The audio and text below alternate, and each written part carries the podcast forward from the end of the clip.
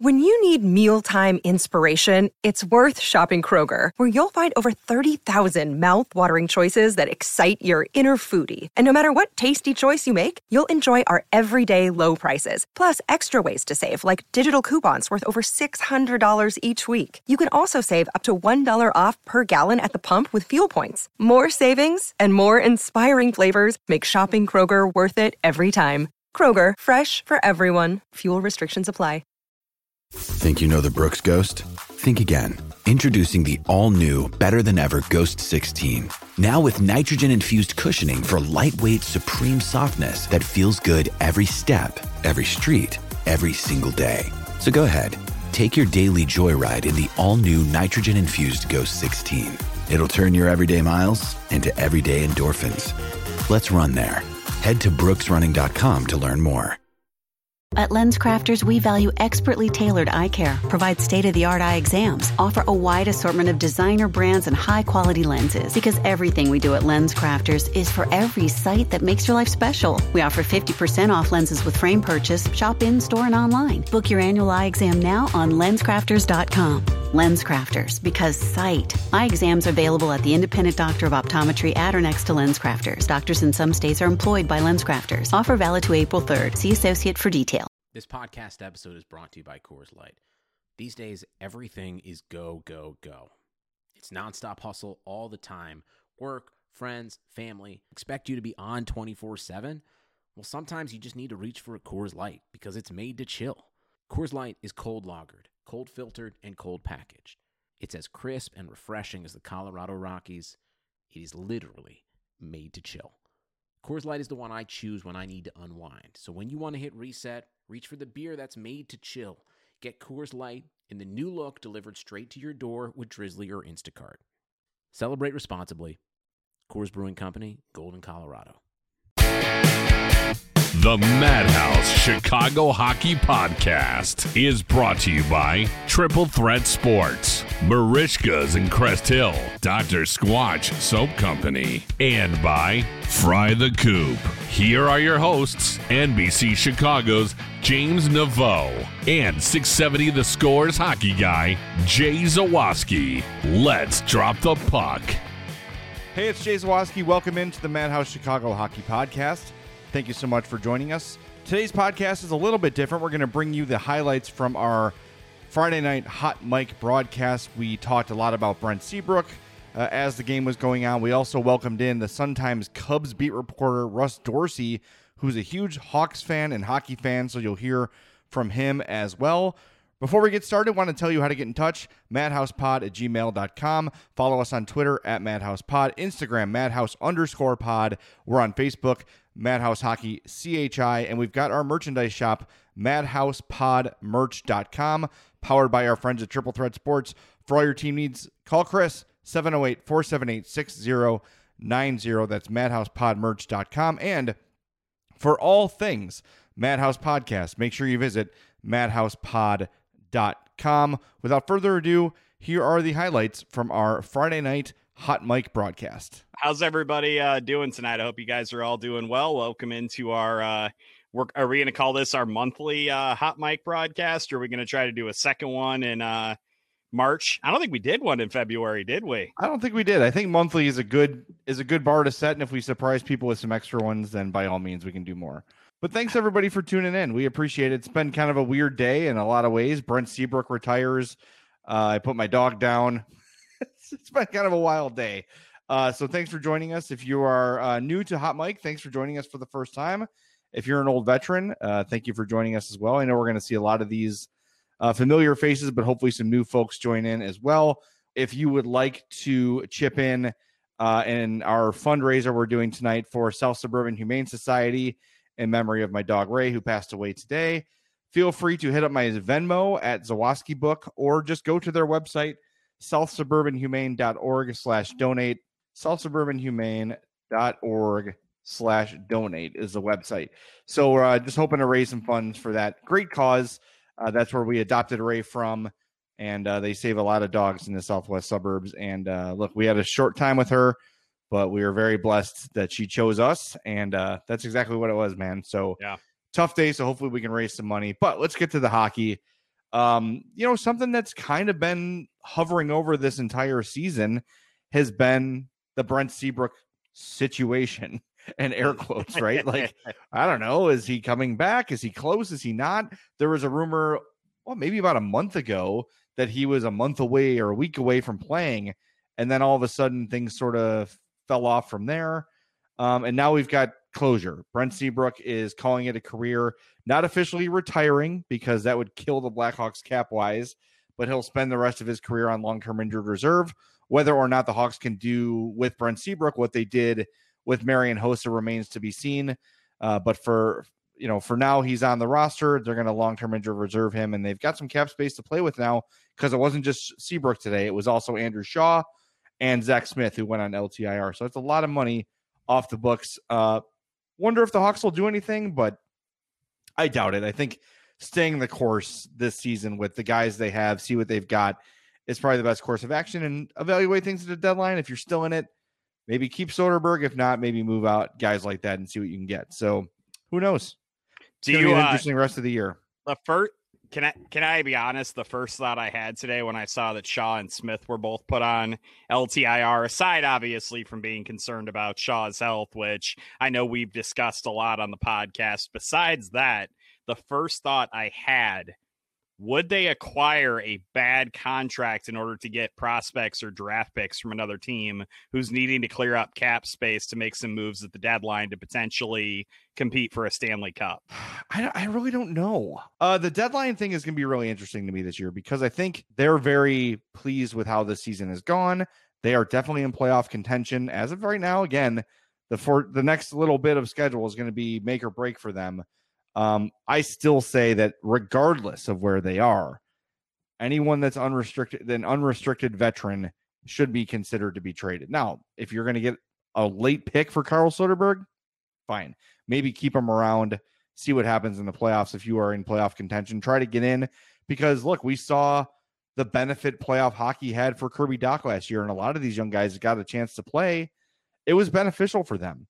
And yeah, you lost some draft positioning a little bit, but uh, you still got a player you liked in Lukas Reichel. It's a guy the Hawks liked a lot and maybe would have taken him even earlier. Who, by the way, is lighting it up in Germany right now. Scott Powers has been all over that, and he uh he might be here next year, guys. Now, could you imagine? Man, just uh, all these young players like right on the horizon. And yeah, he's looked really, really good. Kind of a bummed out we didn't get to see him in the World Junior Championships, but everything that's been reported about Reichel lately has been really, really good. So I don't know. I think the deadline is going to be something that's really interesting. It's always my favorite time of year is, is trade deadline and free agency. Those are my favorite days.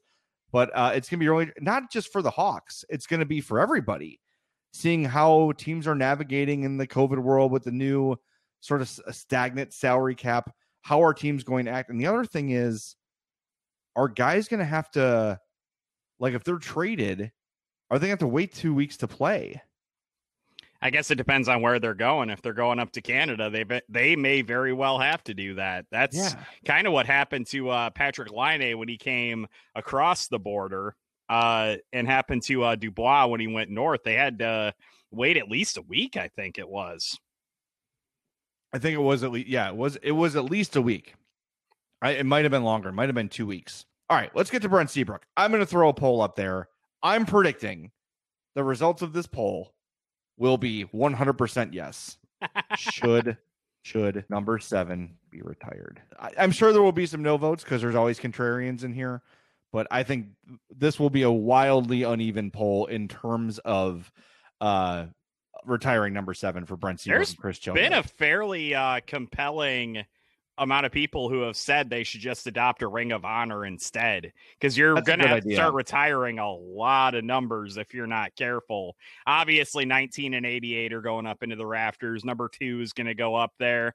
But then beyond that, people are saying Brent Seabrook, number seven, Patrick Sharp, number 10, Corey Crawford, number 50, Marian Hossa, 81.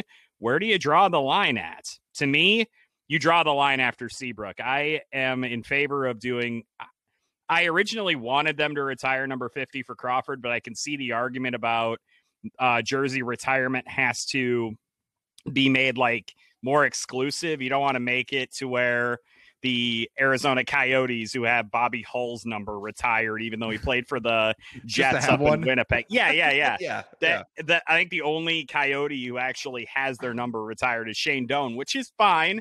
I just wanted to give him a little bit of grief about the uh, Bobby Hull thing, but I, I think that Seabrook to me, if Jonathan Toews was the captain and kind of the quiet force in the locker room, Brent Seabrook was the vocal leader. He was the one who stirred the drink. He's the one that gave them the energy. And and to me, more importantly than all of that, he was there from the down days to the salad days. He was there as Yeah. they went from also rans to three-time Stanley Cup champions. And that to me cannot be overstated. The guy who played the third most games in Blackhawks history, I think number seven belongs up in the rafters of the UC. Yeah, I got a question. Why isn't Hossa a lock? For me, he I, want to be clear. If I was deciding, he would be. Hossa would be a lock. But I think the way the Hawks do it, everybody that's retired on that wall was drafted by the Blackhawks and played eh, almost exclusively for the Blackhawks. There's some guys that went to other teams, but that seems to be a trend, right? And that could explain why Chris Chelios hasn't been retired yet. Um, you know, I- just think when you look at three Stanley Cups for these guys, I still think that Crawford should be up there just because as you look throughout the history of the team, that his stats are up there with the greats. And Jim's Mhm. right. Esposito was not a draft pick. My bad. That's Um, okay. But still, I think that they are hesitant to retire too many numbers. The Ring of Honor makes perfect sense. I think there's a lot of guys. Patrick Sharp would be on that. Jeremy Roenick would be on that. I wouldn't hate if Roenick went up in the rafters myself, but I know that ended kind of poorly. Steve Larmer should absolutely be up there. hmm Uh, and Jim says Crawford, but not Belfour. Yes, Crawford won two Stanley Cups. He's better in every statistical category than Belfour, and he played his entire career here. I mean, I don't, you know, maybe Belfour was better, but he didn't accomplish as much here. Like old haircut Dave also bringing up an interesting one. Nick Hjalmarsson, whether he should have his number four retired by the Blackhawks. I think I love Nick Hjalmarsson. I really do. I just, you've, it's got to stop somewhere, right? And I don't know. I fell into a burning ring of honor. He's got three. Yeah, it's a ring. I mean, look, retire everybody for all I care. But I just, I just know the way they think, the way the Hawks think, and I think they're going to probably limit it. Remember, only only one non Hall of Famer up there. So Magnuson. Yep. Yeah, well, that's because of his his ties with the organization were uh could not be overstated. Because I actually I got asked, is Brent Seabrook going to make the Hall of Fame?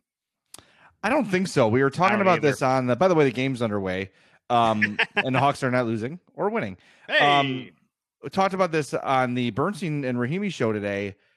They did the similarity scores on Hockey Reference. Do you know the most statistically similar player to Brent Seabrook is in the history of the game? uh, no, no, I do not. Brian Campbell. Wow, Isn't that crazy? Not the name I would have assumed. I know, going to be- it's a it's such a crazy thing to uh to say and think, but I, I know they were totally different kind of players. But when you, I guess, whatever metrics they use on Hockey Reference to measure value, Seabrook and Campbell were neck and neck. Charlie the Bacon guy. I think the Hawks should retire seven for Seabrook, not Chelios. His chili wasn't even that great. A chili was trash. It was bad, bad chili. Skyline chili is the worst. Don't at me.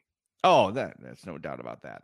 No doubt. I don't understand why people from Ohio think it's so great. Like it's basically on the uh, Mount Rushmore of awful food items from cities, right there with St. Louis style pizza. Oh, ketchup crackers with Yep. cheese.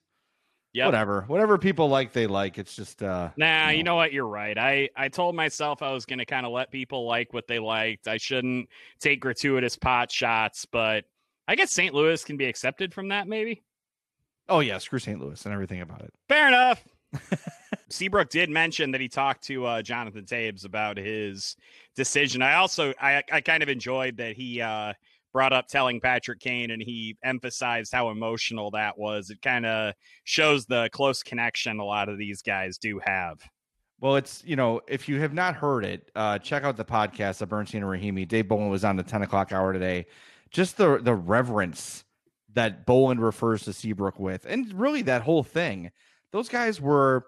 It was funny. Those those dynasty teams had a lot of different personalities, but they just seemed to mesh perfectly. And look, Mhm. maybe we overblow that because they just had a bunch of guys that were really freaking good at hockey, and that's all it was. But it just seemed like even the guys that were sort of different personality wise still got along, still had huge amount of respect for each other. You never heard in those, you know, seven years of dominance about any sort of shin, like teammates not getting along. There were rumors that were, were untrue about Sharp and Keith. Um, but that was really it. And that was towards the end, and, and that all got sort of cleared up there. So um it's just it's interesting to see a team with that many stars get along and respect each other for as long as they have. It's just uh when if you didn't hear the press conference, make sure you find it. Him talking about the condition of his body Yeah. And how he said he felt great leading into the playoffs last year, but still knew he was kind of like not quite quite ready. And then said the day before Christmas he woke up and he couldn't walk. Yeah. Um, and hips hip replacements in his future. And uh man, that's a dude who gave everything he had to the city. And it's I think you and I have done a good job of reminding people of this over the last few years when the the subject of Seabrook was a sore one because of the contract. I think that name made people roll their eyes and cringe. But look, that's a dude who I mean, if you've got a team full of Seabrooks, you got a you've got a champion because that guy, I don't think they win one without him. I really No, don't. And I don't think either. We, we have forgotten how good and how important he was to his team. And Bolland said it today on the score that while Toews was the lead by example captain, go out there and win every battle, win every face off, play as hard as he could. Seabrook was that guy, you know, in the locker room, being vocal, hel- helping sort of coach guys along, um, sort of the strategist and just sort of the moral, the uh, the what's the word I'm looking for, emotional leader Yeah. of the team. And, and he was, and it's true. And I think part of that and his early relationship with Jeremy Colliton was a little bit of why that was soured at the beginning because it was a little bit shaky between those two. And, uh, you know, Seabrook is, is a hugely valued guy in that room. It's funny. I was thinking about this today. The people immediately started feeling better about Seabrook when we found out that he was not a threat to take a young guy's spot on the roster. Like as soon as he's like, I'm not going to play anymore. Like, I love Brent Seabrook. Man, what a what a legend. What a legend Brent Seabrook is. Because a lot of people are like, get this guy off the effing team. Uh, Mark Lazerus today pointed out that the uh, comment section on the Seabrook articles was way kinder than it had been previously. yeah, I would imagine so. I would Um, imagine so. The economy is made up of real people doing real stuff, and it affects everything. Which you obviously know since you're a real person doing real stuff. Marketplace is here to help you get smart about everything beyond the what of the day's business and economic news. We dig into the how and the why with the real people driving our economy. From big tech and interest rates to small businesses and what's happening at the Fed. Marketplace breaks it all down so you don't have to. Listen to Marketplace wherever you get your podcasts. Welcome back into the Madhouse Chicago Hockey Podcast. Jay Zawaski with you here. Thanks for tuning in to our Best of Hot Mic podcast. We'll have another full length uh, Madhouse podcast after Sunday's game against the Lightning, but we want to bring back some of the Brent Seabrook conversation we had last night and some other stuff, including our interview with Cubs beat reporter. That's right, Russ Dorsey from the Sun Times. Huge hockey fan, and he just dropped right in on our hot mic. We invited him, but we didn't know when he was going to show up or if he was going to show up. Then he did. It was a lot of fun. Give it a listen. Oh, we got another Hey, guest, Jay hey! Zawaski. What's up, Russ? How's it What's up, going, man? guys? I'm doing well. How are you guys doing? Russ, thank you for joining us, man. No, Great I'm- have I you. am- I, it is a an honor and a privilege to be on with you guys. Um, yeah. love the pod. Love both of you guys and what you do. So the fact that you guys even wanted me on is, oh man, I can't even describe it. Well, I mean, Well, we you are have the to- president of the Brandon Hagel fan club. We kind of have to have you on, right? It's true. I I will. I'll take credit for that. Yeah, Well, he hasn't scored yet, so I don't know. not What yet, but he had a very good chance. Which is honestly, that's that's what he is. He's like the chance Mhm. machine. no, we gotta get we gotta get him to from getting chances to converting on chances, but we're, it's slow, slow, baby steps. That's all right. He'll get there. For those of you that don't know Russ Dorsey, what's wrong with you? He is the Cubs beat reporter for the Chicago Sun Times and uh, the A1 Brandon Hagel fan in Chicago. So awesome, man. You're you're in Arizona, right? I yeah, I'm in my uh residence in hotel room in Tempe, Arizona. Yeah, Oh, Not to brag. Fancy. Residence in. Wow. not at all. not at all. Are you going to be out there for all of spring training, or are you uh, coming back? No, I'm, I'm gonna be out here for the full the full shot. So I'm kind of trying to pace myself while I'm out I'm, here. I'm only uh, asking because uh, next weekend I'm popping out for a few days. So Oh. yeah, I'm a. I I eventually wised up. I was like, I need to uh, get out to Arizona for a few days. yeah, just for one or two. You know, it's warm and, and hmm sunny, and, and there's no like weird Chicago. You know, fooling you into thinking it's gonna be warm and then it's not. No, So- no fake Oh, spring. great. definitely. I was gonna. Uh, I was gonna invite you to uh, Dutch Brothers Coffee, which I have never had. I was gonna see if you wanted to like maybe do a socially distanced thing with my dad and I, and you could have a uh, milkshake or something. that you know I'm, i think i'm uh i'm done putting pictures of coffee on, on my twitter because then everybody tells me that i'm getting milkshakes when in fact they're iced coffees but you know what that's fine it's the, fine the, They the look- the other re- beat reporters were very rude to Russ the other day. I think it was like Jordan Bastian and uh, I think Gordon Wittenmyer got you too, yeah uh, making fun of his coffee on- selection. wait can you guys swear on here yeah, Yeah. go for it, man. okay it was, it was, it was yesterday I, I called it on Russ day so everybody from those guys to twitter it was it was free for all on rust day Boog Sciambi got on get, got in on that Wow. so you know it's a new day on rust day was yesterday now i'm just gonna you know keep my uh love for iced coffees off twitter The Blackhawks are gonna have a power play. Should Brandon Hagel be on the power play? Yes or no? Uh, yeah, I I think at least getting him on, on that second unit, I think that would be good. It's a guy who creates chances. It's a guy who likes to put the puck on net, even if it's not him putting it in the net. I, I think that would be Mhm. great. Get him on on that second unit. I, no, I, I wanted that for a while now. Like if they're gonna put him on the second line to help create chances, might as well. He he could have hosted the podcast yesterday, Jay. That's exactly what I said. See, I just think what you've lost to Andrew Shaw is exactly what he brings, and I don't need to see Janmark out there. I don't need to see, you know what I mean? It's uh, look, the power play is working for the most part, so I know you don't want to mess with it too much, but I hope just at some point he gets the opportunity. That's all I'm saying. I just want to see what he can do. That's I, I'm just, you know, there's n- he has shown that he's capable of playing with the best players on the team, and yeah, while he hasn't scored with any consistency yet, um, that's usually the last thing to come, and every he's doing everything else right, which makes me think on a power play, he would be a very effective tool.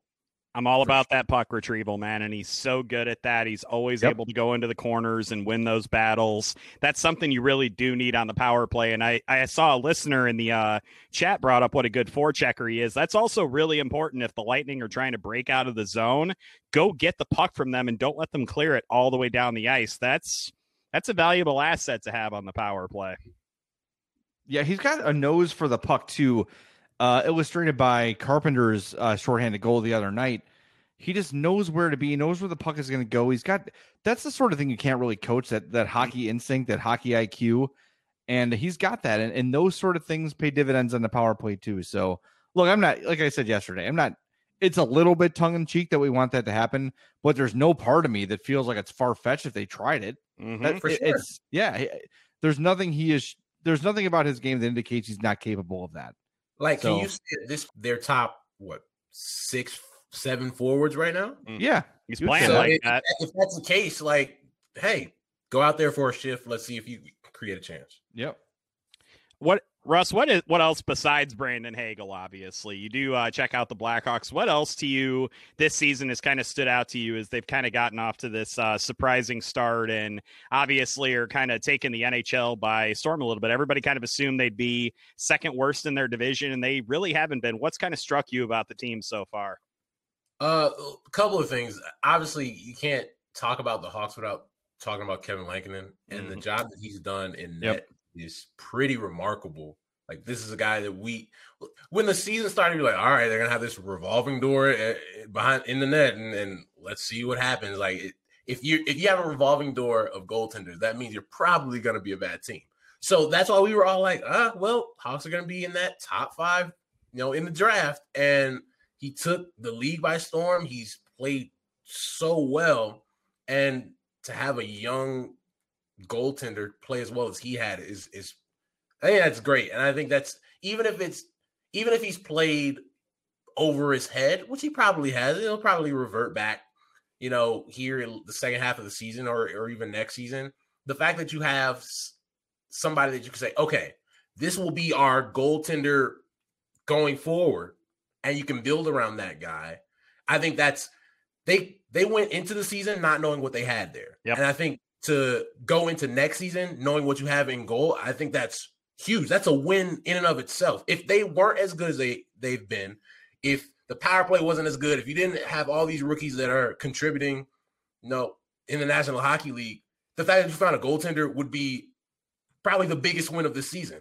But so many other things have gone right for them. Like it's almost second and third on the list of great things that have happened. So I think that's the number one thing. I think the the fact that they've had so many rookies contribute uh, and, and, not look like rookies. Sure, at times you have some things, especially with young defensemen. You're gonna have some uh, situations where you know they're gonna make you scratch your head and you're gonna throw your remote control at the TV. But the fact that they've you know managed to to shore up what was a, a big question mark, maybe the biggest question mark behind who's going to be in net for them. I think, think that's great, and I, I think Jeremy Colliton, the job he's done. I don't know if anybody in the city believes in him, and that's no offense to Jeremy. It's just, mm-hmm. when you have to fill the shoes of a Hall of Fame head coach, and then be that young guy that nobody believes in, and you have to get buy-in from the vets who love that coach. Then you have to get buy-in from the front office who gave you the job, but like they still aren't sure who you are and what you can do, and you get those veterans to buy in, you get the young guys to buy in. I think that's know, that's a really big win for for Jeremy, and I'm happy for him that not only are they having success, but you have guys like Kane are are like are really behind this youth movement and what mm-hmm. they're trying to do. And I think the thing that I've watched, it's not just oh we're gonna put these young guys in and we want them to play. It's like there's a purpose to everything. Like the the system that he put in is working. You know, if he put this system in and it didn't work, all that other stuff goes out the window. But the fact that he put it in, it took there were some growing pains along the way as guys slowly started to buy in. You start bringing some of these younger guys in. Obviously, the the the Toews mystery injury and Kirby Dach being hurt that, that those things suck. Mm-hmm. But the fact that it's worked this well without those guys, now you put Kirby Dach back in this thing next year yeah. Hopefully, Jonathan Toews comes back right next year, like if he's healthy enough to do so.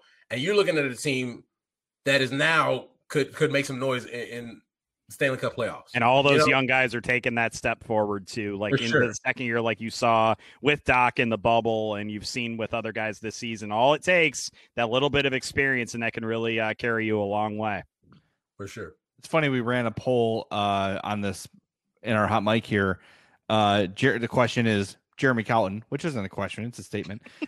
I approve. I do not approve. 85% of the people in this hot mic tonight approve of the job he's done. I, I thought it was going to be over 50%. I'm shocked it's that high. People have really sort of turned a corner on him. And you said it the fact that you've got not just veteran players buying in, but guys like Kane and DeBrincat saying so publicly, unprovoked we have bought into the system that that's hugely meaningful because just two years ago you had duncan keith talking to podcast saying i don't really like this. And you know brent seabrook was unhappy and even Toews to a lesser extent was unhappy and they were letting it be known so to have this vocal public support of what Colliton's doing is huge. And look all that's meaningless if the results aren't there uh compared to what was expected this year for the hawks the results have really been there. And look Best game of the year last year, last night against Tampa. They lose, sure. Right now they're tied. Not playing as strong as of a game, but they were down two nothing and they're battling back. They're going to start the third period with the power play, uh, and who knows, man? Like it's just, I don't know. I never thought that this team would become, would get to the point they are right now, this season at all. And you mentioned like you find Lankinen and you've got these rookies. If one of those things had happened this year, you'd call that a win. Yep. Right. And now you've got not only have you established Lankinen and you've established a pretty solid backup in Subban, uh, and you've got the all these rookies we've been talking about, and then also Alex DeBrincat is taking that next step in his career that maybe people thought was coming last year. It's a year delayed. It's this year. He's a complete player who's on a 50 goal pace. I look, I don't know how anyone can be anything but thrilled with what the Hawks have done this year so far.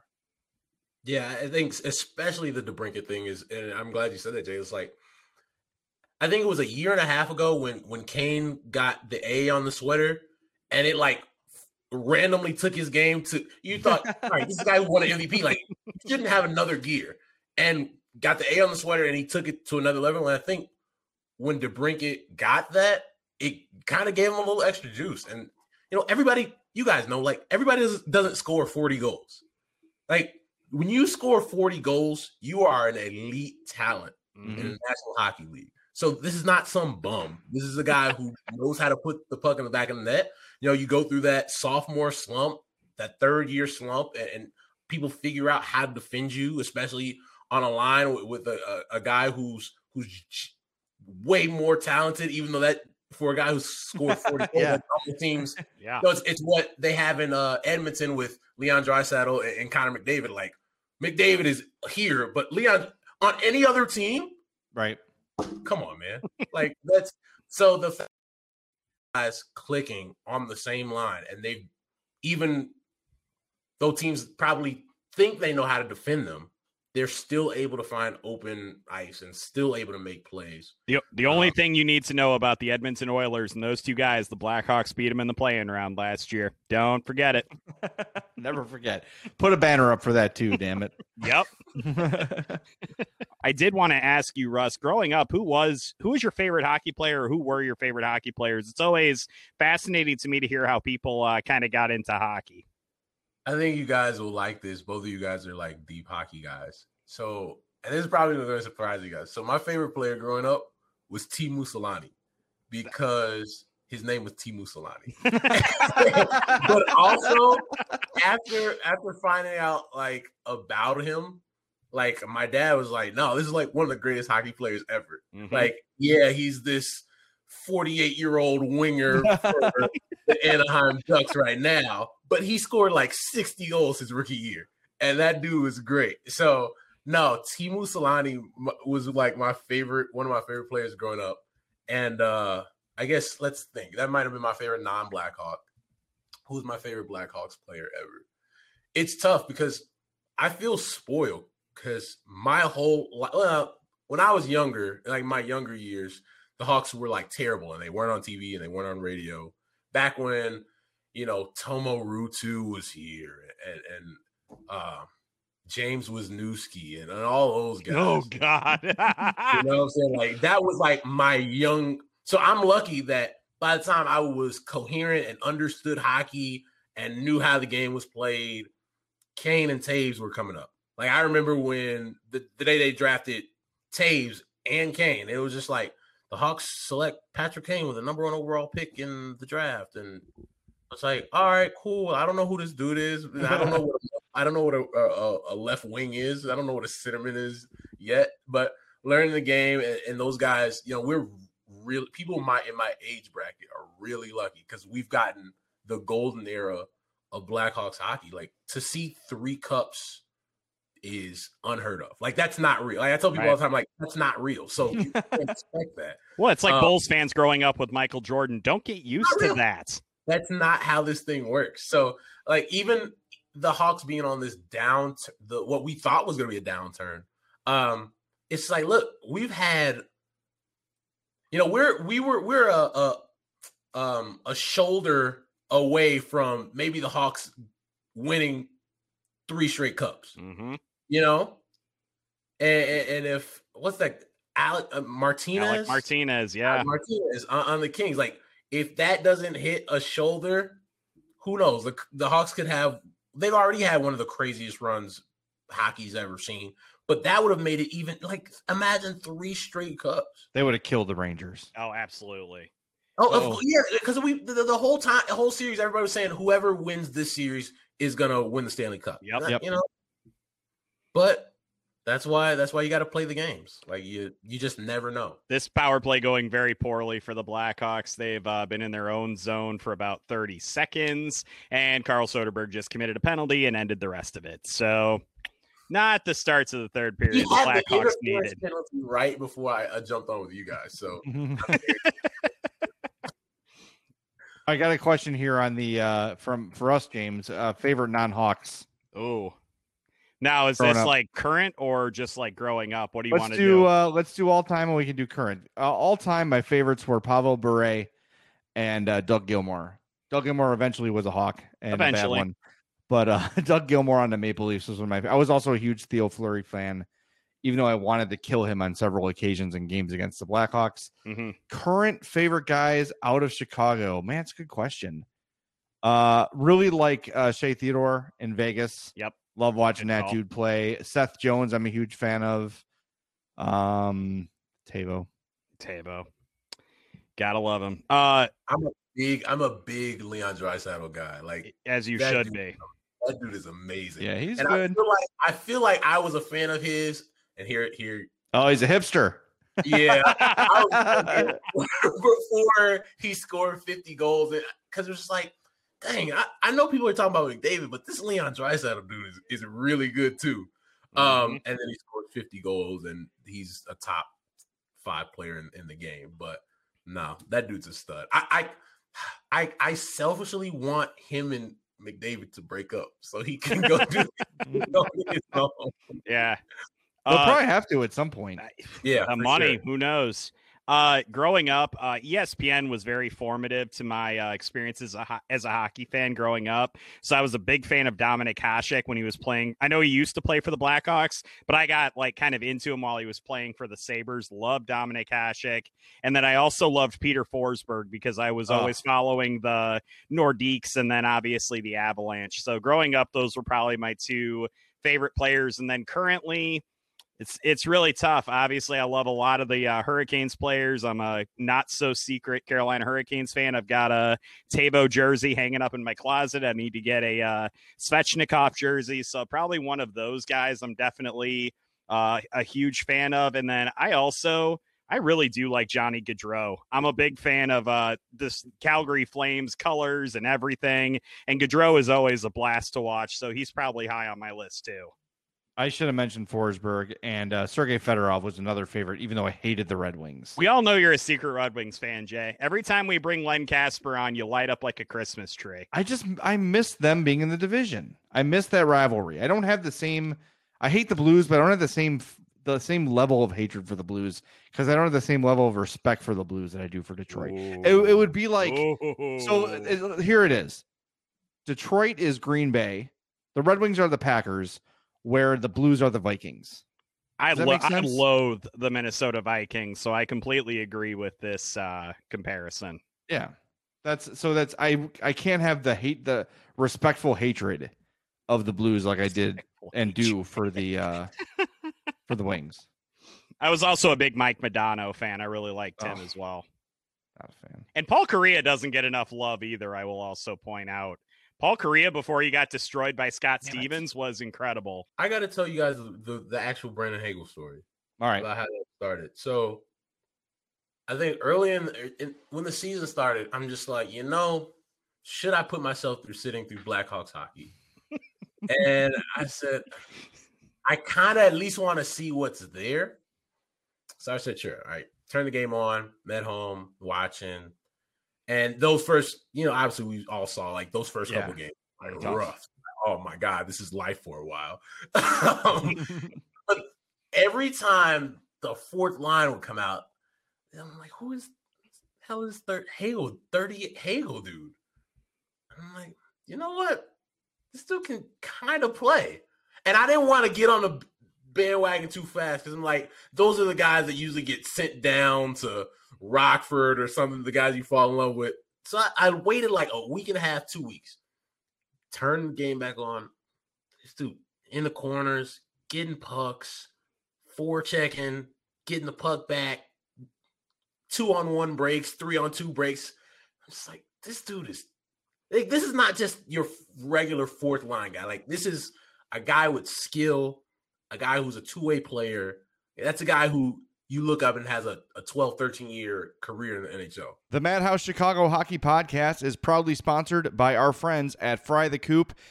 frythecoop.com. The best Nashville hot chicken you've ever had. And big news, Fry the Coop fans, the Tinley Park location opens on Tuesday. At long last, we get our our Tinley Park Fry the Coop location. That is March 9th. They'll be open on Harlem and Tinley Park. So make sure you go to frythecoop.com, place your order, go pick it up. That's where I will be. You'll find me there definitely on Tuesday. Get those chicken tenders. They're insane. They're amazing. If you like them hot, they got you covered. If you like them mild, they got you covered there. There's something for everybody at Fry the Coop. It's not just the tenders. They've got the chicken sandwich, the donut chicken sandwich, which is Nashville hot chicken between a glazed donut, chicken and waffles, which are just insane. The waffle batter has bacon in it. You will love it. Go to frythecoop.com, peruse the menu, place your order, and come find your happiness at Fry the Coop. So I end up I'm like, all right, I, li- I like this Hagel dude because normally energy guys get this catch-all label. Oh, he has energy. He goes out there. He hits people. He Yeah, grit and sandpaper. You know, he's done.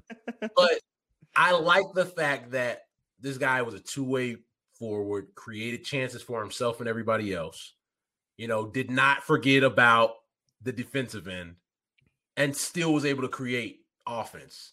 And I, you guys talk about the Andrew Shaw comp, which I think is that's I think that's great. One I think about is, and he's not this level of goal scorer yet, but like Troy Brouwer, right? Troy Brouwer is a guy that was gritty and, and put in that work.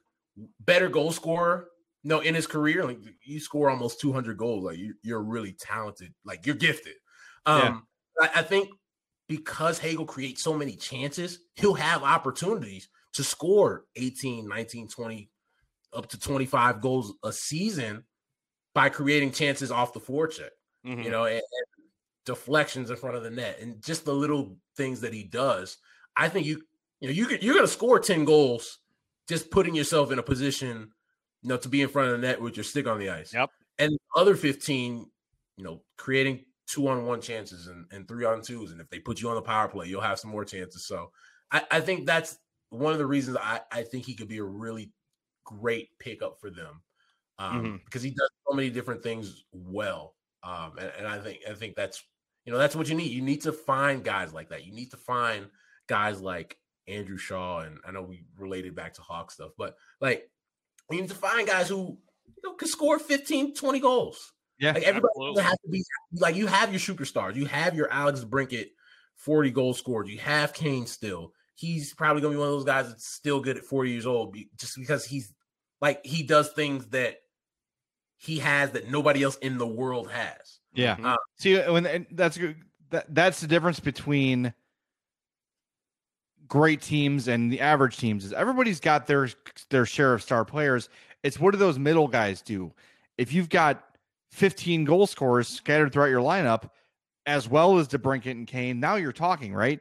And that's Mhm. what those Dynasty Hawks had. They had Kane and Toews and Hossa and Sharp, but they also had Andrew Ladd and Troy Brouwer, who you mentioned, and Bryan Bickell, and they found those guys in the middle to add offense. So they had, we say this all the time. The reason those dynasty teams are so great was because their four lines were better than most teams' top Yep. three.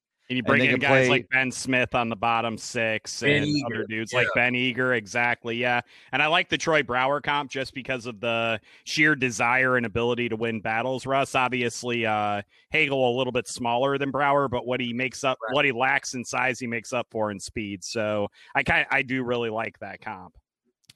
From the fourth line farm that we talk about of We- the Ben Smith, Where Tanner are our t-shirts, man? Tyler Motte. You got to get on it.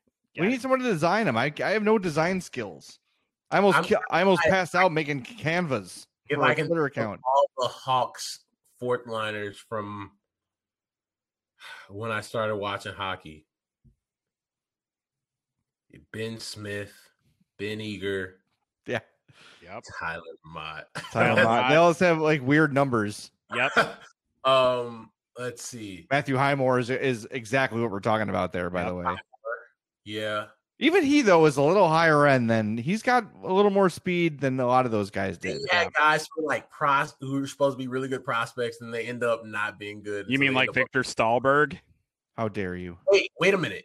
Are are they playing the Columbus Blue Jackets or no? they. Okay, So you know what? fine. Point taken, Russ. Jeremy Morin. We'll go with him instead. Jeremy Aaron Morin. Was supposed to be Marko Dano. Yep. Was the supposed key. He was the big part of that Anisimov Saad trade. I, I do have to make a completely legitimate point here, boys. A lot of the credit for the success of the Blackhawks bottom six in those years does kind of have to go to Marcus Kruger. Sure, It really does. definitely. I mean, that was that's he's a good example of a guy who, if he's on another team, he's probably second or third line center. Yep. And instead, he And was he- fourth line with the Blackhawks and an ace penalty killer. And then when he got his chance with another team, he was towards the back end of his career. So it Mm-hmm. didn't, you know, had he been in his prime, who knows? But that's a guy who did everything right, and he was not flashy. Um, it's funny. I wonder, like, what percentage of people that are Hawks fans that claim to be anyway. Not that we're we don't care. Whatever. We're not we're not bandwagon. gatekeepers for this. But man. like, you know, if you ask hundred Chicagoans who Marcus Kruger is, how many would remember that dude? You know, and he was so integral to their championships. Mhm. Just t- taking that top line matchup all the time, so Toews could be free to create some offense. That's huge. To have that is huge. Yeah. I didn't think we'd be talking about Ben Smith and Marcus Kruger tonight. So thanks a lot, Russ. Brandon Pirri three times He's with back. the Hawks. Uh, He's no, he's back in. Rockford. Get it right. Rock- Oh, yeah. oh, I was a huge Michael Frolik guy. Yes. Oh yeah. Best gif in uh, Blackhawks history. Him skating past the uh, Red Wings bench after the penalty shot goal. John Ma- uh, Al- Alex brings up John Madden, who was a really good player for a long time. Yeah. Uh, man, John Madden was a huge part of that thing. And Kurt's calling me out for complaining about Kruger's extra million. Yeah, because that extra million, Stan Bowman gives everybody an extra million And, and no Freak. trade clauses. Don't forget. and no trade clauses. You can't give it to every. You can't give everybody the extra million. Brandon Bollig. Oh yeah. The, the Q love that guy. Didn't he have it like two goals in like the opening game of it was like the 2014 season or something like that? Brandon Bollig credit as opposed to most guys who were kind of like he wasn't full enforcer, No, but that was kind of what he was there for. Mhm. He did have some skill. Like I'll give him that. I, I think you just Yeah, him and- described uh, Ben Eager in a nutshell. him and Burch. Yeah. Ex- yes. Fifty-two. Brandon Bollig. Pat, what a great Pat number. Boyle posted a picture earlier today from one of uh, Brent Seabrook's bowling outings, and Adam Burish pro- featured very prominently in a very ugly bowling shirt. So, not a guy I've given a lot of thought to recently, but boom, I did today. Boy, he faded from the Hawks broadcast booth, didn't he? That's very odd. Yeah, I was and he was gonna good at it. I wonder if it's a. I wonder if that's a. uh You know, a, a budget sort of a thing because he was really talented. I thought he was really good at it. I don't know. I don't know. Jack Skille. Jack Skille. oh man, there you go. First round pick that was supposed to be the next thing. We're not going to start talking about busted first round picks in that era because then we have to bring up Cam Barker too. How long did they tell us that Jack Skille was gonna be good? Dylan You know what, Olsen, though? Kyle Beach. I have to say, everybody thought Jack Skille was going to be good. It wasn't True. just the Hawks. Like everybody around the league was like, "That's a dude who's going to be a good NHL player," and he just wasn't. Oh my gosh, Jack Skille. Uh, And I think problem. I think you, you could do this as every team, though. yeah. Yeah. I think we wanted him to be good because his name was Jack Skille, and that's a hell of a name. Yeah. The Madhouse Chicago Hockey Podcast is brought to you by Dr. Squatch. Dr. Squatch is an all natural, handmade in the USA soap, hair care, cologne, beard oil, just general wellness company. You're going to want to check out drsquatch.com. At the top right corner of the page there, you'll take that Squatch quiz. Once you're ready to check out, enter that promo code MADHOUSE20 and you'll save 20% on your order and help the podcast at the same time. What do we recommend? Well, that's very easy. My favorite is the Cool Fresh Aloe soap. The Cold Brew Cleanse has become a favorite as well. The Pine Tower is the flagship soap for Dr. Squatch, but really, that Squatch quiz will tell you everything you need to know about joining us here at Squatch Nation. Get yourself some thick bricks at drsquatch.com and don't forget that promo code MADHOUSE20. The Madhouse Chicago Hockey Podcast is made possible by our friends at Merichka's in Crest Hill, 604 Theodore Street. They're family owned and operated since 1933. You've heard us talking about Merichka's since day one of the Madhouse Podcast, and with good reason, some of the best food you will ever have. Go visit our friends in Crest Hill. Try the world famous poor boy, the steaks, the chops, the seafood, the double baked potato, the mountain of onion rings. Everything you taste at Merichka's will have you coming back again and again. Visit their website, merichkas.com, or their Facebook page, facebook.com slash merichkas. That's M E R I C H K A S. Close only on Christmas, Easter, the 4th of July, and Thanksgiving. Go visit our friends at Merichkas in Crest Hill. Thanks everybody for tuning in to this episode of the Madhouse Chicago Hockey Podcast. Thanks to Russ Dorsey for joining us on our Hot Mic broadcast. We'll be back with uh, don't know what you call it, a more traditional Madhouse podcast after Sunday's game against Tampa. So make sure you don't miss that. Uh, as always, make sure you support our sponsors, Dr. Squatch. Use that promo code Madhouse20. Fry the Coop, Triple Threat Sports, and Merichka's in Crest Hill, family owned and operated since 1933. Just to give everybody an update on how things went for the broadcast, raised over $400 for South Suburban Humane Society. So thank you if you are one of the people that chipped in. If you'd like to uh, still chip in, I'm not going to do it for a couple weeks because I got a thing up on my Facebook there. Uh, feel free, southsuburbanhumane.org slash donate. You can Venmo me at Zawaski Book or my PayPal, jzawaski at gmail.com. Every penny is going to South Suburban Humane Society. We're at well over $400 now. Would like to get that up to five or 600 uh, by the end of the week or the uh, a couple weeks from now. So if you can help out, feel free. Even a couple bucks helps. But in the meantime, we'll talk to you after Hawks Lightning on Sunday. This has been the Madhouse Chicago Hockey Podcast. The Madhouse Chicago Hockey Podcast was brought to you by Triple Threat Sports, Merichkas in Crest Hill, Dr. Squatch, and by Fry the Coop.